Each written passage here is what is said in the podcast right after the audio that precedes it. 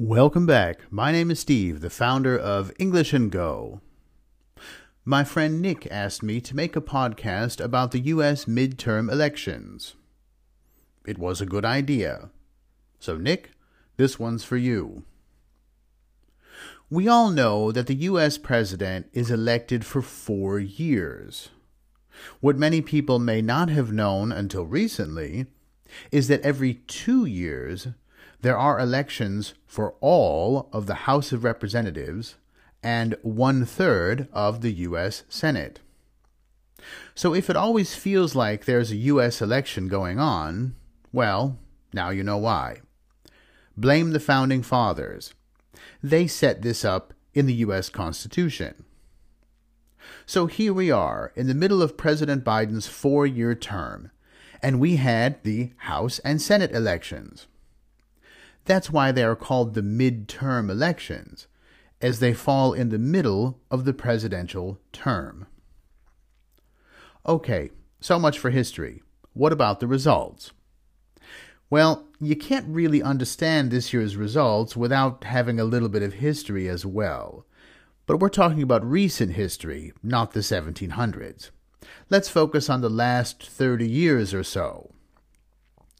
Simply put, the president's party usually does very badly in the midterm elections. After all, they had 2 years to get stuff done, and either they didn't do it, or they did things that are unpopular, or whatever. Typically, over the last 30 years, the U.S. has seen a 40 to 60 seat swing in the House of Representatives and a 3 to 7 seat swing in the Senate during the midterms. This explains why Republicans were so arrogant going into this election. They proclaimed a red wave and taking back control. By contrast, the Democrats were quietly confident that they would do okay. Not super great, but they still had a chance at some solid results.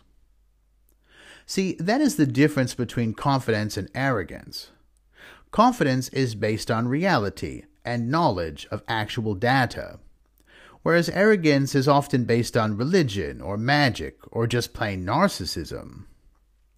So when we look at the results, who was right? Well, at the moment, Republicans are crying in their beer, and the Democrats are quite happy.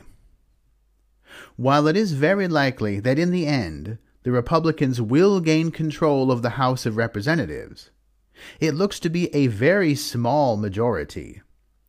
And at least as of right now, it's almost assured that the Democrats will hold the Senate. They might even gain a seat. This is very much not normal in the last 30 years of midterm elections, because midterms are almost always bad for the president's party. So these midterms are quite a bit different than most.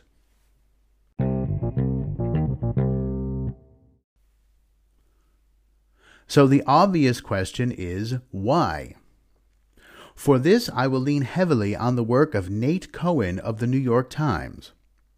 Cohen asserts that some states had other voting issues during their elections, what are usually called ballot measures. Ballot measures are a form of direct democracy, as people vote to support or reject a certain rule change in their state. Some ballot measures were, should abortion rights be removed? Should voter ID laws be made tougher? Should a state use ranked choice voting? Etc. According to Cohen, in almost all of the states where ballot measures were focused on rights or freedoms, Democrats did really well. It seems that by having issues to vote on, like keeping voting laws more open, or giving people the choice to still have an abortion, motivated voters to vote for Democrats. This was because it was clear in each case that it was the Democrats who were trying to keep rights and liberties, and it was the Republicans who were trying to restrict them. When given the choice, voters rejected proposed restrictions and also voted for Democrats. The easiest example of this is Arizona. Arizona had a ballot measure to make voting harder. As of this podcast, the no votes are in the lead, and we know that former astronaut Mark Kelly was elected as the Democratic senator. There is no decision yet on the governor's race, though Democrat Katie Hobbs is still leading. By contrast, in states where there were not such issues on the ballot, Cohen found that voters were more split between the parties. In states where Republicans were not actively trying to limit freedoms and liberty, they got more votes. Funny how that works. So what does this mean? Well, it seems that America is slowly returning to normal. Their flirt with authoritarianism seems to be ever so slightly fading away, as I suspected that it would. My thinking in 2020 was that a few years of normal government under Biden would remind people that normal can be good. Yes, the economy is tough in the U.S. and almost everywhere else. And yes, there are disagreements. But we saw the American midterm elections go quite smoothly. People still voted. The sun still rose the next day. So now we look at the Republican Party. In a midterm election where they expected to make big gains, it appears they will lose a Senate seat and perhaps capture the House, but with a very slim majority. And what's really important to understand is that most of the candidates that Donald Trump supported so loudly, well, those candidates lost. And this is causing a split in the party. The Trump wing is claiming that he will be the savior in 2024, while the other part of the Republican Party is looking away. After all, if most of Trump's picks did not win the midterm, how can he really help them 2 years from now? So for the next 6 months, expect a lot of Republican infighting. It's already started. Trump has already started attacking other Republicans, and the horrible hate machine is gearing up once again.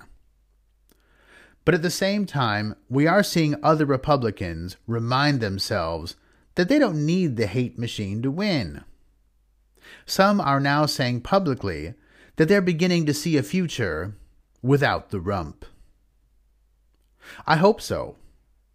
A future with a defeated Putin and an ignored rump will be a better future for everybody.